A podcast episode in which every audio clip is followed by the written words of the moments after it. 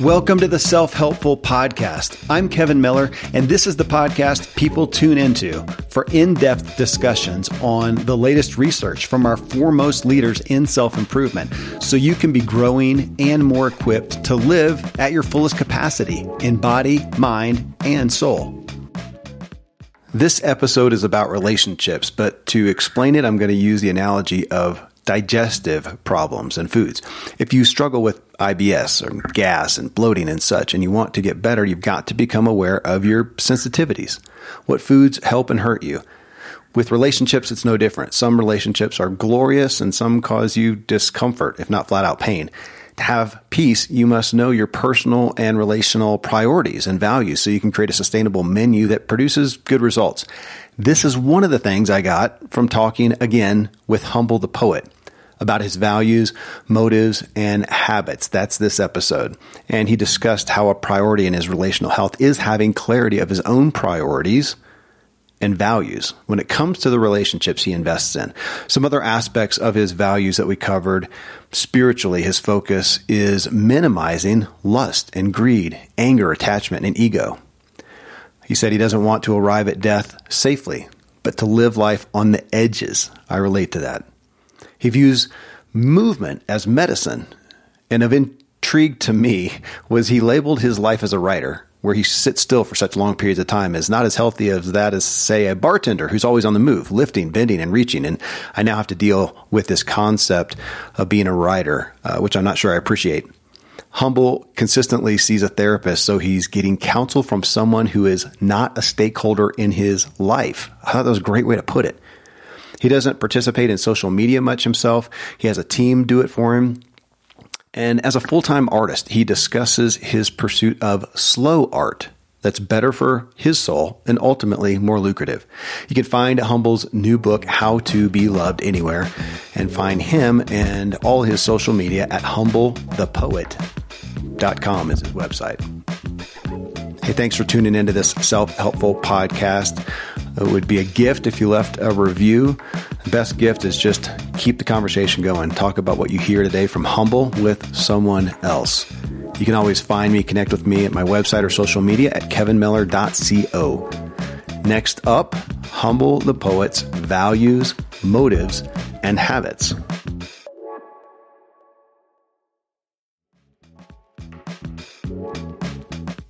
I'm looking at this list that I always go through with every guest, and now I'm seeing it through the filter of uh, our last conversation and love, and mm. as pathways uh, of love. I may I may do an exercise and go through these again and go, how, what is the pathway here as opposed to the thing, the mm-hmm. whatever. And we start off with spiritual, um, and and asking you about your values, and you speak to this to in your book. You had a couple lines that I really appreciated on the difference between spirituality and religion. And I'll, yeah. you know, admit that a lot of my own journey through life was in a religious context as that, that thing, the thing, instead of maybe that's a pathway. How much more healthfully would I have been on that journey? I think if I had looked at it that way. So, but let me put that to you. So tell me about the, uh, the spiritual values that I know are a part of your life.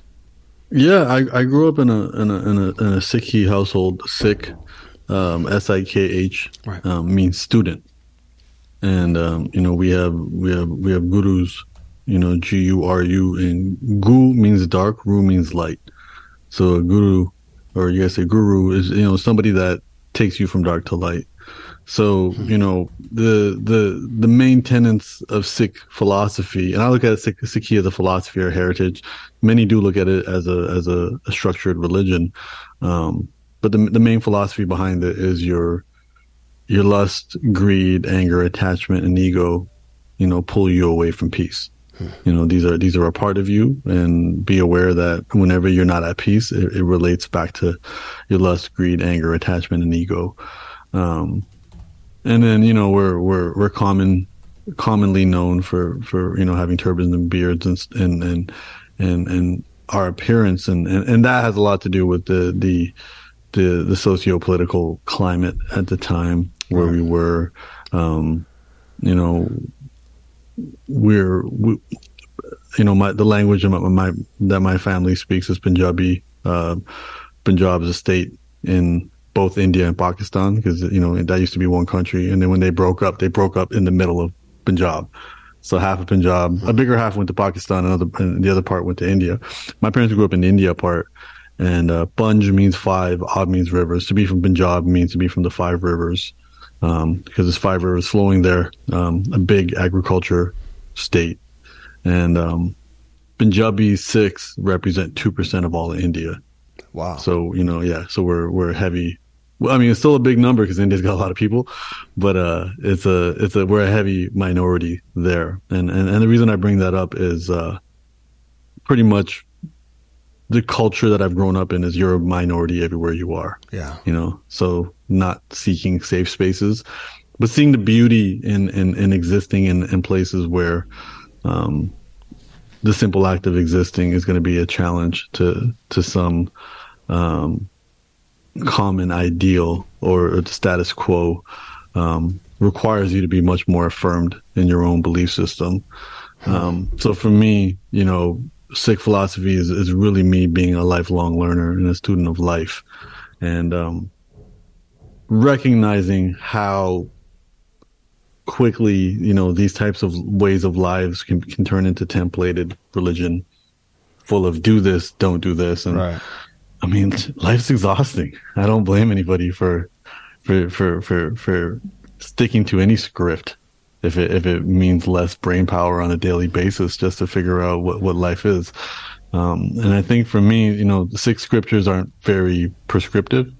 They're much more observations or, or love letters to, to the divine. Um, so it really is looking at things through the lens of your lust, anger, greed, attachment, and your ego, and realizing that, oh, okay, let's, you know, and I'm talking about, I, I was learning about this when I was a kid. So I'm learning about lust, you know, during, you know, when I still thought girls had cooties. So it was like, you know, it took, it took, it took a time for me to, for this to start to really make sense to me as I got older. And, um, you know, realizing that, you know, the, the biggest one being ego and e- ego here being defined as uh, one of my favorite definitions of ego is uh, um, everything that you're not. Yeah. You know the the the membrane that separates the drops in the ocean. You know what makes me feel like I'm I'm separate from you and everything else in this creation uh, is my ego, and and that separation is is such a deterrent of peace. Um, so that's that's that's where it is, and you know this is Eastern philosophy, so it's not you know, as I said, it's cyclically based to where I think a lot of Western philosophy is linear. Mm-hmm. Western philosophy is do this, do this, do this, and at the end, heaven or hell, reward, punishment. Um, whereas in Eastern philosophy, uh, Hinduism, Sikhi, uh, Buddhist philosophy is very circular, reincarnation, seasons, what have you.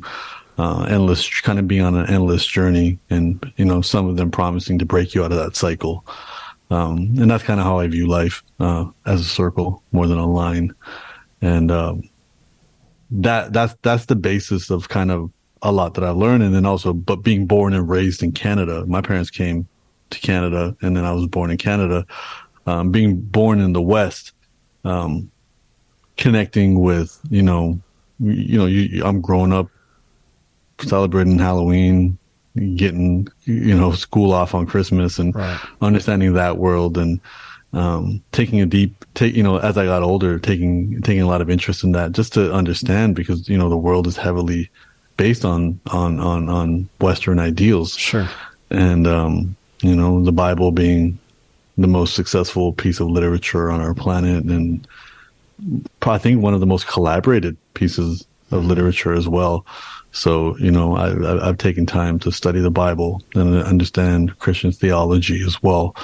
Um, and I think it's, it's, it's been really interesting to kind of explore these ideas of collective wisdom that exists within us as humans, um, whether we know it or not. And I, and I look at a lot of, uh, spiritual texts as that. You know, there's, there's, wisdom that comes from this, especially when we aggregate it all together. Um, whether those who are sharing it were even aware of the wisdom at that time. And uh, I think there's a beauty to that when it comes to our to to us as humanity. Well, you make a great line that has been prominent to me as of late, specifically of I paraphrase a little bit, but the script of religion requires yeah. less brain power. Because you're right, man. I want to wake up in the morning. Man, I want religion in every area of my life. Just tell me what's going to eat to make me perform best. What should I listen to? How should I work? How yeah. should I exercise? What spiritual belief? Just I want the black and white. And it's amazing. I joke about it. It's a painful joke of, oh my gosh, man. Yeah, I'm 52. I'm I'm back in my 20s. It was awesome to be so certain about everything uh, and have my black and whites. Um, yeah. Yeah. Now I'm not. Now I'm having to use more brain power to consider, as you talked about, the collective wisdom and aggregating that all together and the spirituality place. But uh, obviously, uh, for you, not only from your upbringing, but even in the work that you do and in the, gosh, in, in the effort to elevate humanity, which is the only reason you write a book on, on love. Uh, I see that that, to me, the undergirding aspect of spirituality is devoting to a larger purpose. And that's what drew me to you, even as I saw your million followers and whatnot. That that seems uh, kind of back to your analogy in the first talk we did of a hammer that you can build a home or bash somebody's skull in. And I saw you fervently building homes. Yeah, it, it, this morning I, I, read a post um, from an artist that I that I admire.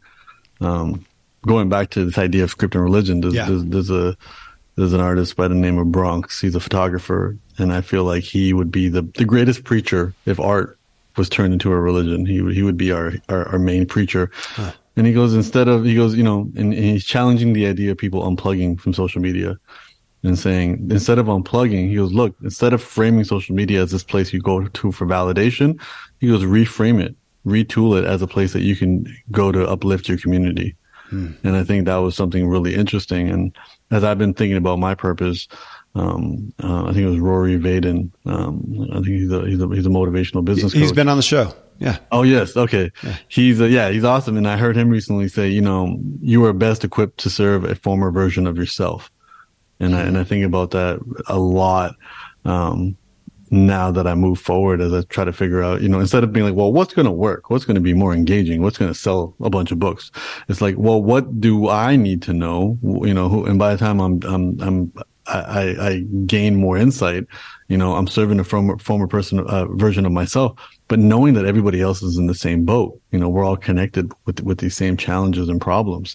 And, um, I think, you know, there's, you know, I'm not anti dogma religion. I, I think what, I, what, what I'm realizing is, especially now, is you know we, we can exist in, in, in order or chaos, and I think you know too much order is stifling and imprisoning, and too much chaos is overwhelming. Yeah. Um, and I, I, think it's about having one foot in, in, into the order, one foot into the chaos. And as I said, everything can be a prescriptive religion at this point, you know, from a, a workout regimen to, uh, you know, the way somebody approaches dating or to, to the way somebody, you know, approaches a morning routine or what have you. And, um, best practices exist for a reason.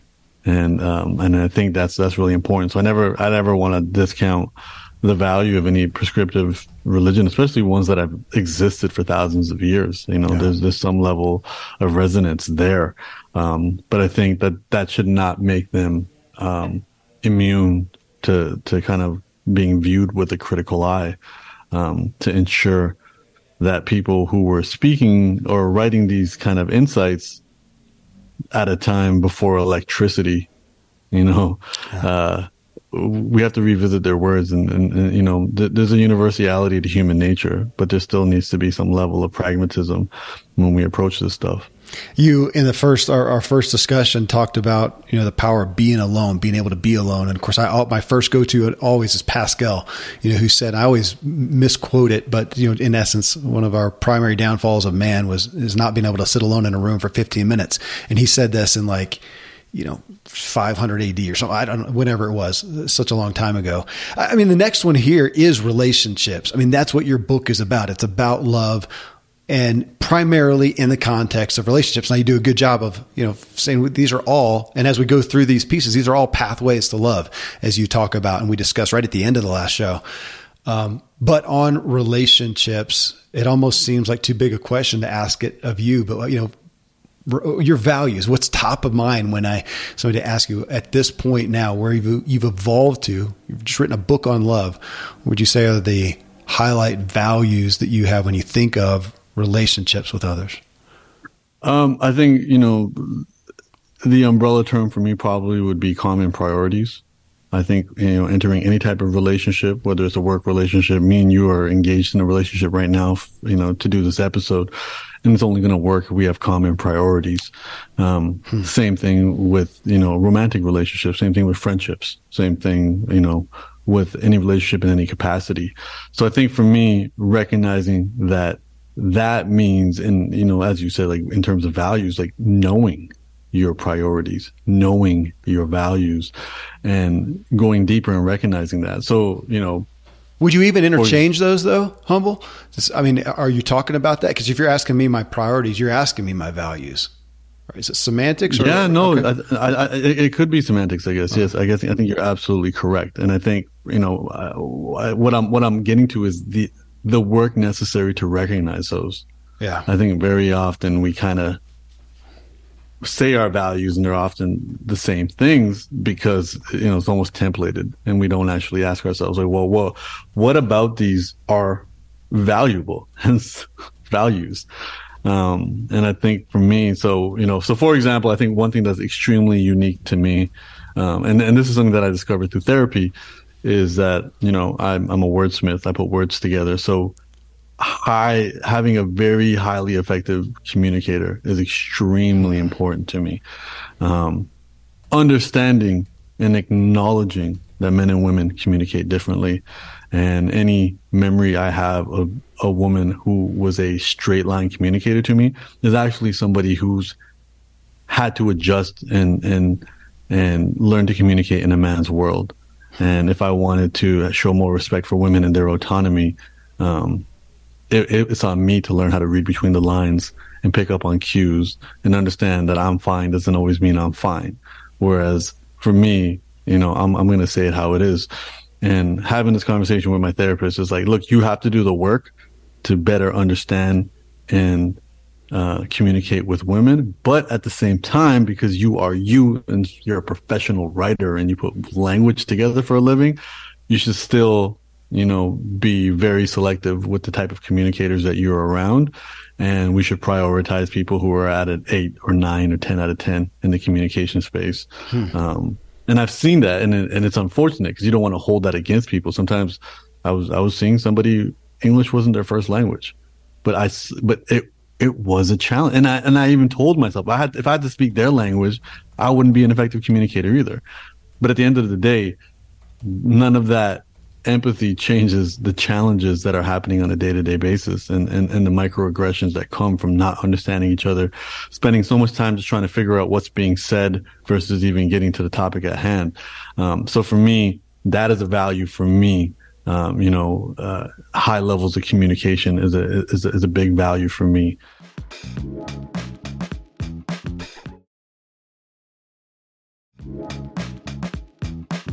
Um, you know, independence is a, is a huge value for me. Um, if I was to start a, a family with somebody, I always, I, I and, and this is because in my family, I, I have, uh, I have a family member who went through a divorce and it wasn't, it, it, it was because, you know, their partner, uh, had a mental health issue. Mm. So it went from a beautiful relationship of 10 years to like descending within months. And, um, they didn't have, the logistics in place for that divorce immediately. And, um, thinking about that, thinking about if that ever happened to me, if something, you know, if the wiring in my brain went a certain way, the last thing I'd want is a partner who is completely financially dependent on me to have to figure out how to sort things out, knowing that sometimes the laws aren't even in their favor. Yeah. Um, so having somebody, you know, I say somebody with their own opinions and their own money, you know, these are things that I specifically value. And again, I've you know, I'm in Los Angeles where a lot of guys want the exact opposite. They want someone to depend on them. They want some arm candy. They want someone to, to kind of highlight who they are as an accessory. Uh, I think for me, if I'm building something with somebody, I want the opposite. I want I want a pillar. I want to be a pillar, and I want another pillar, and I want us to be strong. And the further away we can be from each other, the more we can hold up. Um, so these are things that I realized slowly. And, and one of the activities I did with my therapist for that was reliving my entire love life, and her taking note of when my face started to glow.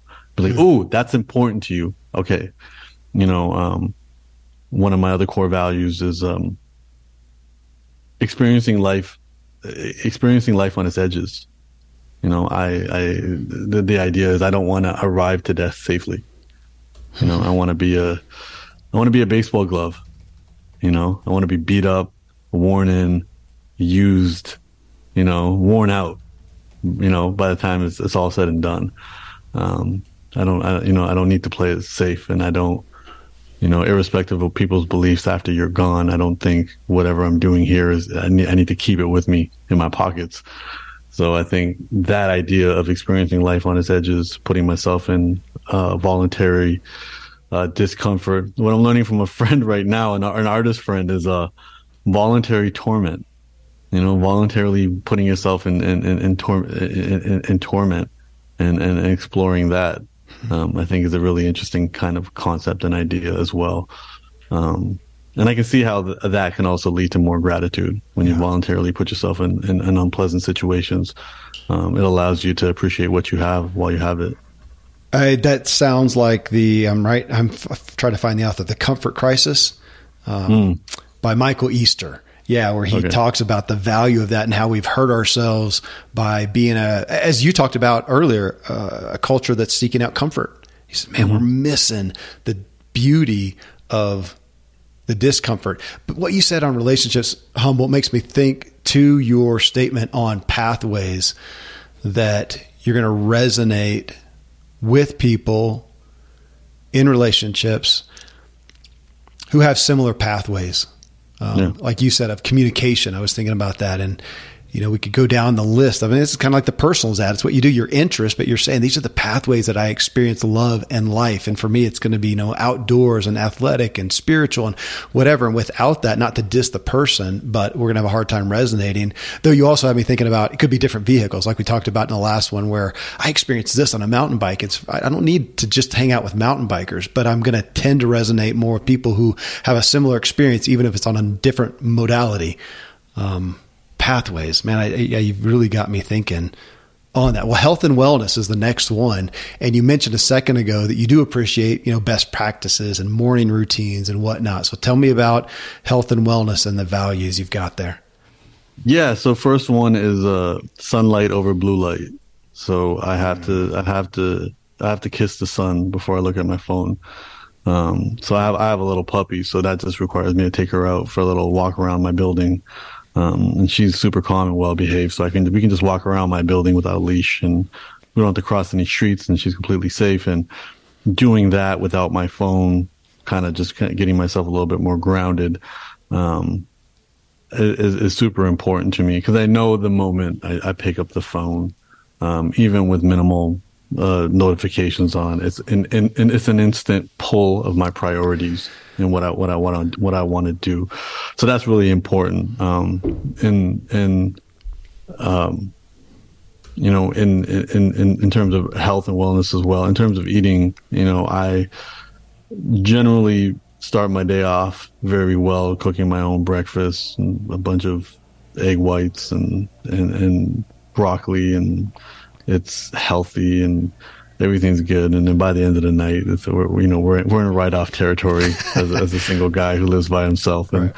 has limited bandwidth and attention, and as an artist who you know wants to who gets caught into flow sometimes, and you, you come out of that and you're like starving, and you can feel your ribs touching all of a sudden. You're like, do I have the patience to cook something? But um, uh, I, I you know I think I've, I've I I I can put two and two together that um if it tastes really really good, it's probably not good for me. Um, and my taste buds, uh, you know, I have a I still have a very simple palate of taste buds and enjoy fast food every now and then, but I try to stick to uh, to the healthier stuff. So out here we got a, a spot called Sweetgreens, which is kind of this overpriced salads, but they're really good and uh, takes the thinking out of it. So that that generally becomes a dinner.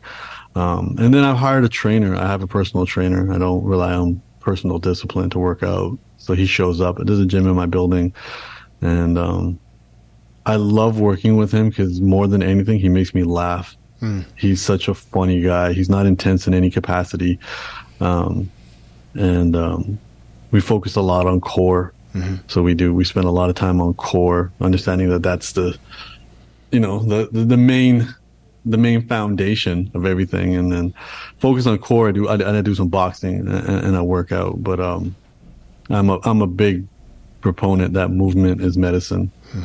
and uh, you know, so that's in those struggle. You know, as a writer, you're already not um, moving a lot. You know, it's not a not as healthy as a lifestyle as say you know somebody who's a bartender who's constantly on their feet moving around or even when i was a teacher was constantly moving around. Um, i have a standing desk. I don't know if you can see it up there. I work up there. There's a standing oh, yeah. desk right there. Yeah. So i have a standing desk. Uh, i do believe sitting is the new smoking so i try to avoid it as much as possible. I am sitting for this interview but uh, in general i'm standing when i work. Um, and got a puppy so a lot of long walks in my community are uh, there's a big park across the street from my house here in North Hollywood, and uh, I uh, I have a big community of dog dog people. And just as you said, you know, some people love dogs, some people don't, and uh, I love it when people invite me places and I ask them if I can bring the puppy, and they're like, "Well, we only want her there, but you got to be there too." Versus some people like, "Oh, I'm no, not sure." no owners allowed. Yeah. Yeah, no owners allowed. Like we're, you know, you're, you know, bring her you know if she could drive herself we would have invited her directly. And it's like i you know again that's something that matters to me. It's a, you know my personal belief is either you uh, you know there's only two kinds of people people who love dogs and people who haven't had a dog. Mm. and um but uh, yeah having you know having a relationship with something beyond yourself especially an animal i think is beautiful uh, for me. So that that is definitely a value. And it gets me moving and she is very popular. She has a, a list of babysitters that want to babysit her even when I don't need her to babysit. Mm-hmm. I recently, I, I, was in London for the past week. I got back a few days ago and, um, they wouldn't give her back. I got, I got two more days without her. And I realized in those two days, I didn't leave my apartment. I didn't go outside. Wow. Like she keeps, she keeps me going outside. Yeah. Uh, she keeps me active. She keeps me social. So, um, and I think that's really important. I think it's really important, especially in a city like Los Angeles, which is, uh, you know, it's not a, it's it's, it's spread out. It's, it's heavily populated, but it's spread out. So there's not like a there's, there's no city center to Los Angeles, um, and everybody lives in their cars, so you don't see people on the streets. So in order to be social, you need excuses to be social, and and having a dog has been a massive a massive impact on my social life just in terms of making friends. And it's great because there are a bunch of friends who have no idea what to do for a living, no idea yeah. that I have a following, no idea I have any celebrity friends. It's they're just dog friends. And That's... you know, we, we meet at the park and this dog park drama and gossip as, as you hang out with any group of people. It's like any any situation, but uh, it's great and, and I'm I'm very social and I and I take pride in um, making new friends all the time. I, I am going to quote you uh, to to people as a health and wellness. You know, I, would be called like the fanatic, the nut, the whatever. I mean, that's such a big mm-hmm. part.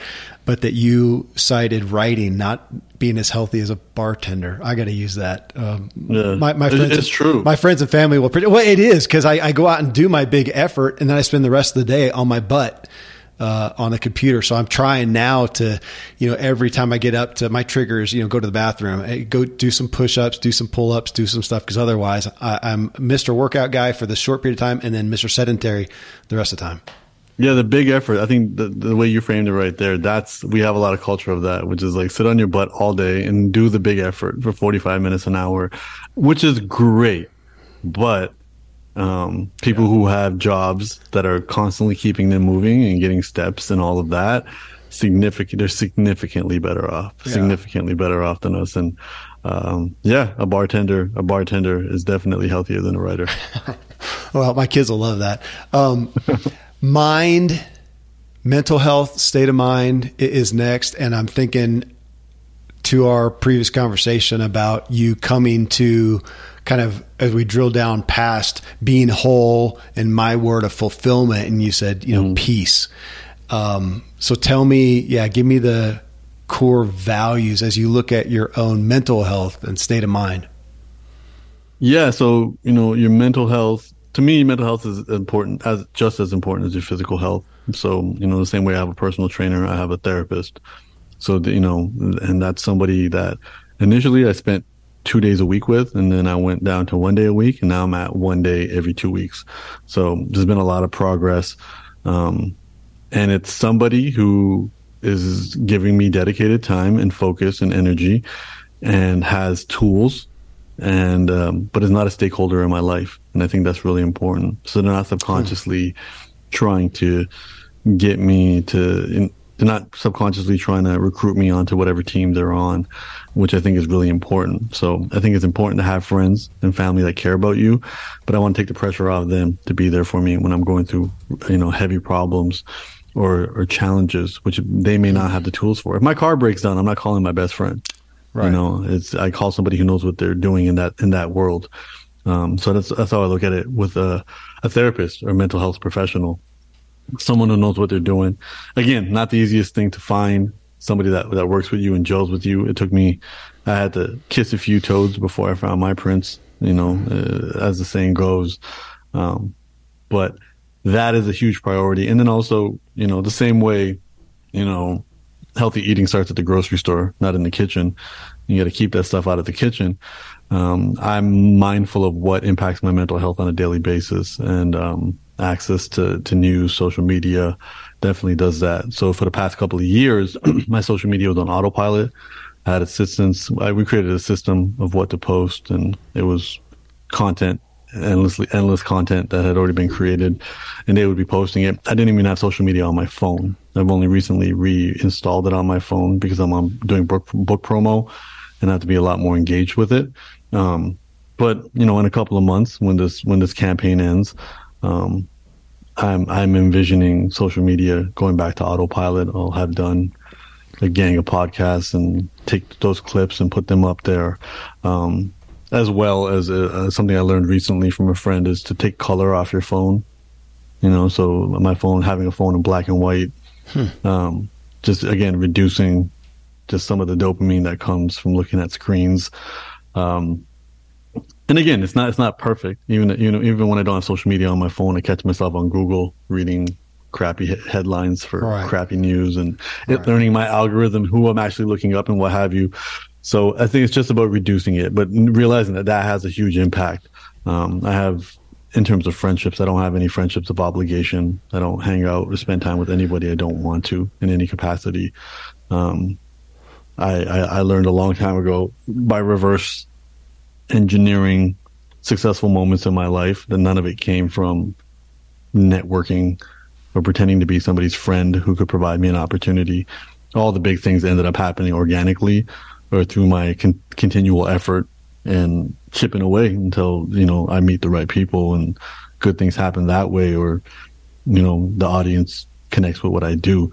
So I don't and, and this is something I really pay attention to because during the pandemic, I was in Toronto. My immediate circle of friends were all real estate agents.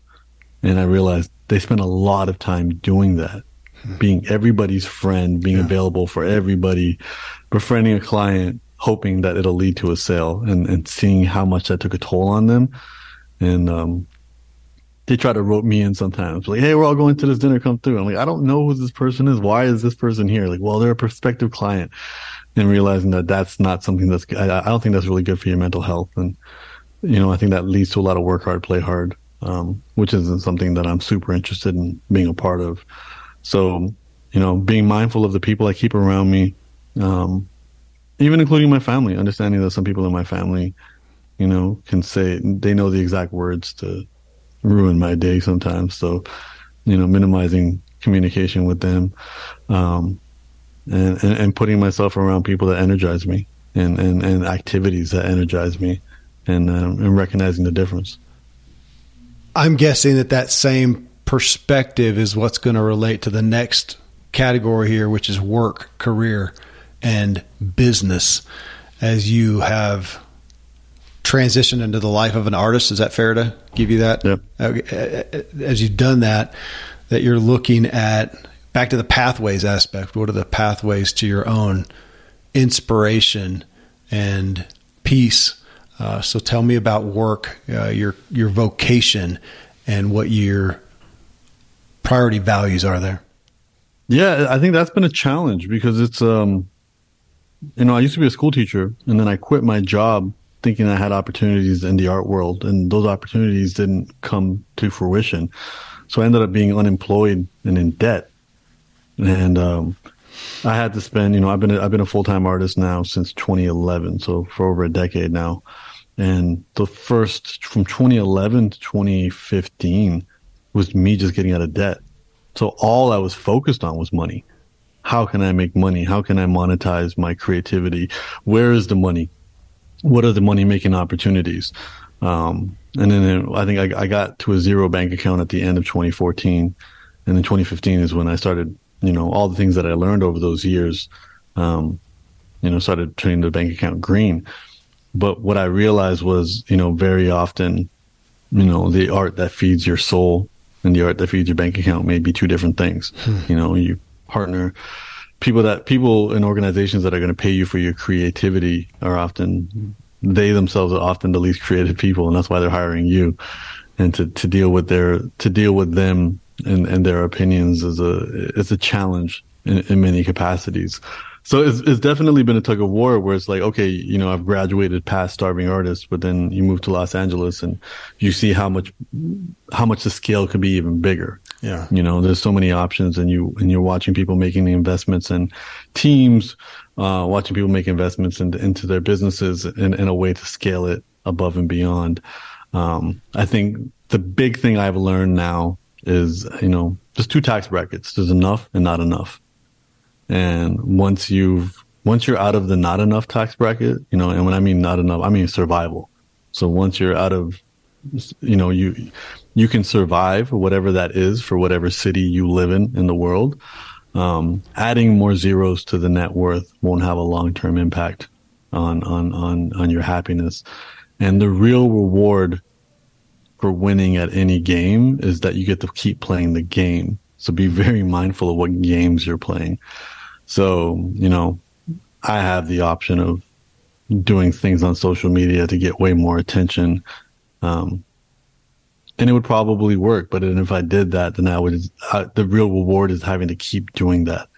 And I, I continually ask myself, is that what you want to do? Yeah. Like, and I keep thinking to myself, I, I'm in a uniquely privileged situation where I can choose what I want to do. And I'm in a financial situation where I can start focusing on planting seeds that don't have to come to fruition for a couple of years yeah. because, you know, the bills are paid.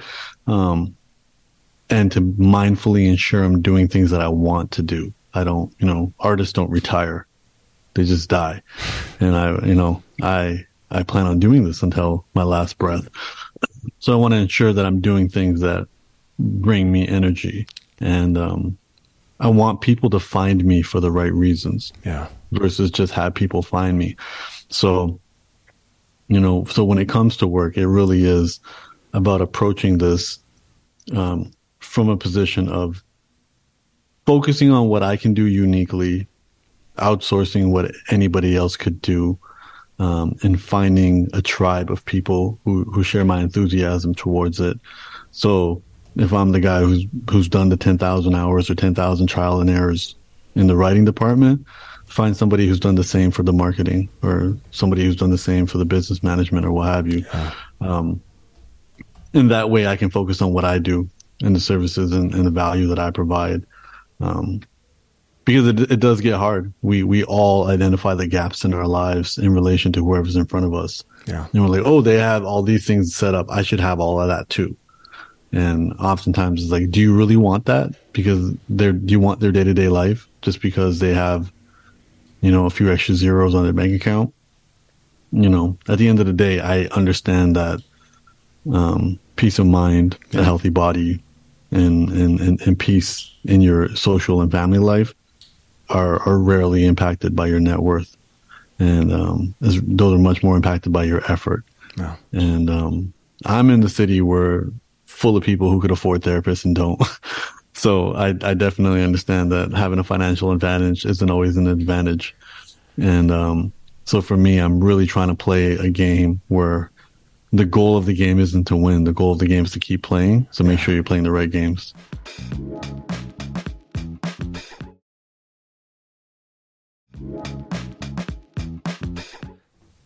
I'm curious, as you started off, left teaching, not making money, and then you start to, where did you first monetize being an artist? Um, getting, uh, I think getting funding for projects. Uh, so I learned about grants. Uh, I think that might have been the first place. So in Canada, there's, you know, artist grants that you could apply for. I think that was one of the first things I did. And then I met an artist out here in California who was explaining to me about when you do shows, say yes to every show and do it for free because your show is an advertisement for what you're selling at the back of the room. Um, so learning about merchandise and uh, I designed clothes, but actually the first book was that, that, that was the idea behind the first book was what could I give my audience for $20 that felt more valuable than a t-shirt that's going to get messed up in the wash. Um, and that's what I did with my first book Unlearn. I self-published it. So, um, understanding that the art isn't the product, the art is the marketing for a product. Um, that was a, that's what I slowly realized. And and the I think the first products were t-shirts, uh, and then um, it took about two years. But then I wrote a book, and um, then the book took a life of its own, where people came for the book more than the music, and thought they were coming for live speakings while I was performing music. Um, and then realizing that you know live performances there's there's there's, there's availability there uh, obviously there's there's money in content creation whether you're talking about what you can make off of you know those five second youtube ads um, and then as my social media grew also getting opportunities to be an influencer um, and working with different organizations that way and then um, also as an artist you know i got casted for a uh, I got recommended and then casted for an Apple commercial. Hmm. And then, you know, that was from a monetary side, fantastic. Also from a creative side, that was the biggest company I'd ever worked with that like gave me no creative direction. They said yes to every idea I had. And I, I learned, re- I learned, I eventually learned that they were going to say yes to every idea I had and then they were going to edit it the way they wanted. Huh. So you know, we, we, we shot a commercial and they did like 59 edits of the commercial and then said, You're not in 11. We don't know which one we're putting out. And then I eventually was still in it. And it was the first shot on iPhone commercial in Canada at the time. And, um, yeah, so you, you start to find, you know, creativity is used to communicate a message and, uh, art, art is advertising for what matters. But then very often artists have to use their talents to advertise stuff that may or may not matter but that's that's how we pay our bills. What is the primary revenue for you now with all you're involved in? Um, hmm. um the book deals are getting really big, so I, I, I would say that, um, and then, um, yeah, there's been there's been opportunities in the audio space as well um, that I've been exploring, but uh, um, and I get and I get and I, and I make money to do stuff live, and I'm very selective with the influencer stuff. I'm sure if I did more of that, I'd, I'd probably make a lot more money, and I can that might be my primary source of income. But I don't. I might partner with a company once or twice a year max. Yeah. Um, so I, I guess I would say the book. I've, I've been lean. I've been selfishly chasing slow art. So I've been looking at what's, you know, I don't want to be a content creator. I don't want to be posting every single day on social media. So like, what's slower than that? What's slower than that is the, the books and releasing a book every two to three years is considered fast mm-hmm. at this point for an author. So like I like that. Um, and now I've also the reason I moved to Los Angeles is I signed with an agent for TV and film writing. So now I've been exploring that world, um, writing pilots and having meetings and trying to get something like that made. And if you if everybody says yes to you on that journey, it'll still take five years to to build something. So selfishly, what I what I realize is that you know the, the, the slow art is better from from my soul, but also um, it ends up being more lucrative uh, financially as well. Um, so I'm trying to make slow art and make slow money. When you just to talk on on money, which you have been here a little bit, but when you look at that and look at the value, did you already state what it primarily is? It's doing what will enable me to keep doing what I want. Does that encapsulate it? Yeah, I mean, I'm also, you know, through therapy started recognizing how much of scarcity mindset I have being a child of an immigrant and, yeah. and kind of being raised with my mom's voice in my head. Um, a good example is, um, you know, when I first got my puppy, who, who wasn't cheap, um, I, you know, I bought a, a dollar store leash because I was teaching her to walk off leash. So I just got this long leash and I just let her drag it through the park while she walked. So if I needed to stop her, I could just step on the leash. My mother saw the leash in its raggedy condition and then made me one. She made me a leash. She, she sews. And then, so now I use that leash. I use, I use this handmade leash that my mom made and it's not pretty in any capacity, but my mom made it. Yeah. And, and my puppy tries to chew through it all the time. So it's, it's, it's really mangled. But this, I realized my mom always makes things. She tries to, if she, if she needs something, she tries to make it. Um, not understanding and, and, and learning later that, you know, time is worth more than money. She's spending more time making things than, than she would if she just purchased it. Right. Um, and as an entrepreneur, I had to learn to value my time. Um, so I look at money as time. So when I was in survival mode and I didn't have enough money, every paycheck represented, oh, this is enough money for a week. Right. Oh, this is enough for a month. This is enough for two months. And then the beauty of any entrepreneurial journey is that you're you're not salaried, so your income is never like this. It's like this, and um, you know, eventually, you know, as I said, I got I had eighty thousand dollars of debt in t- 2011, and then I got to zero in 2014. And this meant, you know, selling all my stuff, moving back in with my parents, reducing all my costs. So over those took three years, three, four years to get out of debt. But then by the time, by the end of 2016, I had about a year's worth of money in my bank account. Where I knew it. So, cause I was learning different ways to earn it. So, um, I was incrementally earning. So now I, I look at money as time. So it's, uh, not even just the ability to do what I want. It's like, oh, I have enough money to pay all my bills and all my operating costs for six months or a year or two years or three years. And then learning that if it's too much, if you have too much money, if you have five years worth of money, that impacts your, your drive. And, you know, atrophy starts to develop. And if you have too little money, then you're just living in constant anxiety. So finding your sweet spot, finding your quota, as my, as my friend puts it, finding your quota and making purchases accordingly. So, you know, don't purchase a car that's too cheap. And now you're, you know, all your cost of living is so low that you're not there's no fire under your butt to get up and do anything. Don't buy everything so expensive that you're just in constant anxiety trying to keep your lips above water.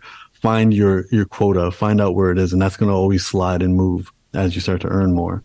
So I've been looking at it as time and now I've been kind of changing that. So now I was like, Oh, I have enough money to pay my bills for two years. Now like, okay, well, let's change that. Maybe we'll bring it down to six months and spend more money and maybe hire some more people mm-hmm. or, you know, do stuff like that. I'm not, um, the most, um, you know, I don't need a lot of like, actual personal stuff. I just, I, I, and I've learned that. And even with like a car, like I, this is the first year I had to purchase a car living in Los Angeles. I was always living in a city and taking public transit and walking. And even that, like I had a, I had an ideal car, but during the, the chip shortage, it was hard to get. Um, and I was renting whatever cars the car dealerships had and they were horrible. I got something in the middle and I'm happy. I'm like, it's fast enough to, weave through traffic and go up and down the hills and get on an on ramp and an off ramp, but it's not so flashy that I have to worry about driving through a bad neighborhood in LA and getting right. carjacked.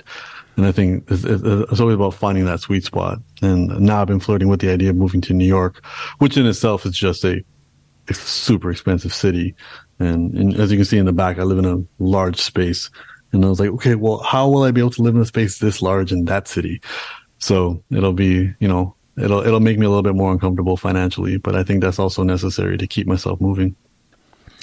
Last one's achievements. Humble, just looking at the again the values that you have as you look forward towards well backward to the ones you're proud of and forward the ones that are worth you invest in your time.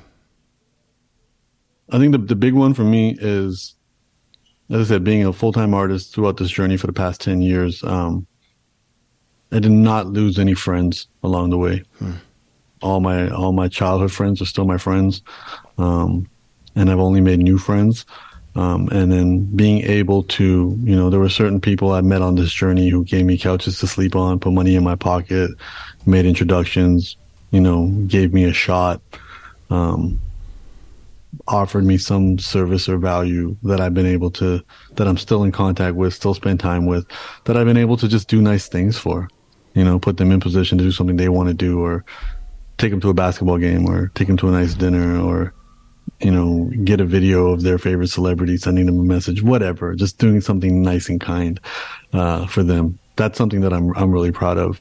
Um, because, you know, most of the people in my, my, my life, my family, my childhood friends, they're all, they're living much more traditional lives and, and, uh, a big life isn't something that they think of. So to be able to give them a glimpse of it, take them to an event, let them see something that they may not have, they may not normally uh, see, um, has been really cool. It's been a really cool kind of uh, thing. I got my parents to meet their childhood, their favorite movie star when they were when growing up, and uh, this old dude out of India named Dharmendra, and uh, he was he was in Canada for an event, and then I was able to pull strings and make that happen, and they got to have a one on one tea t- drink tea with him one on one, you know, without time limit until they got overwhelmed and said we should leave. We're, we're bothering him. And he didn't say anything. He's like, no, stay as long as you guys want.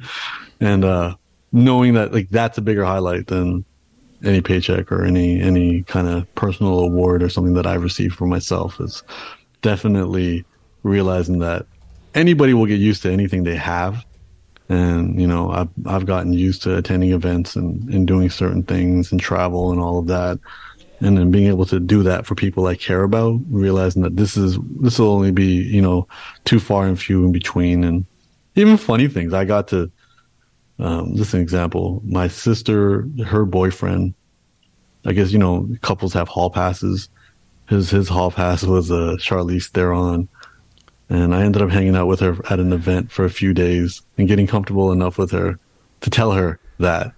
And then she sent him a very mean spirited, hilarious video about I heard I heard I'm your hall pass and uh you you freak I'm gonna you know report you to the police. It was it was, it was a really funny video, yeah. and, and, you know and it was clear she was she was joking, but just to even have that for him to be like this is somebody that was so far away from me that I was able to put on my list yeah. as somebody that my girlfriend would let me cheat with, and now I have a video of her being like completely human and funny and, and making fun of me. So I like just small things like that, knowing that he'll keep that and share that with his friends and, and being able to do that very quickly. And my sisters all have their little celebrity crushes that I've been able to like send them, get them videos of and things like that make me really happy when I think about that versus, um, sometimes the process of this. I realized I enjoy that more than even like holding my book in my hand for the first time because you spend so much time working on that. You're just glad it's done. There's a yeah. relief and that stuff kind of brings me joy. So, um, being able to put other people in positions to to live a bigger life has been probably my biggest success. Thank you, man. Thanks for sharing that. Uh, I feel like you, uh, yeah, in the con, you've given me a new context, even for this segment of the show that I call values and habits, uh, motives and habits. That it's, uh, I may even ask people share me, share with me the pathways uh, in mm. these categories that you find, well, for your context, peace and love. Um, mm. Thank you. It was a gift and uh, inspired me. Thank you, Humble. Thank, thank you for having me. I appreciate it. Okay, friends, again, you can find Humble the Poet's new book, How to Be Loved Anywhere, and find him at his website or social media at Humble the Poet. The website is .com. Thanks, as always, for choosing to tune into the Self Helpful Podcast. Be great if you left a review. Best thing is just keep the conversation going. Talk about it at dinner or during your workout or as you're chatting with someone. Talk about what stood out to you, what you're grappling with, what inspired you, what frustrated you. I sincerely hope, most of all, that I've helped you help yourself so that you can help others.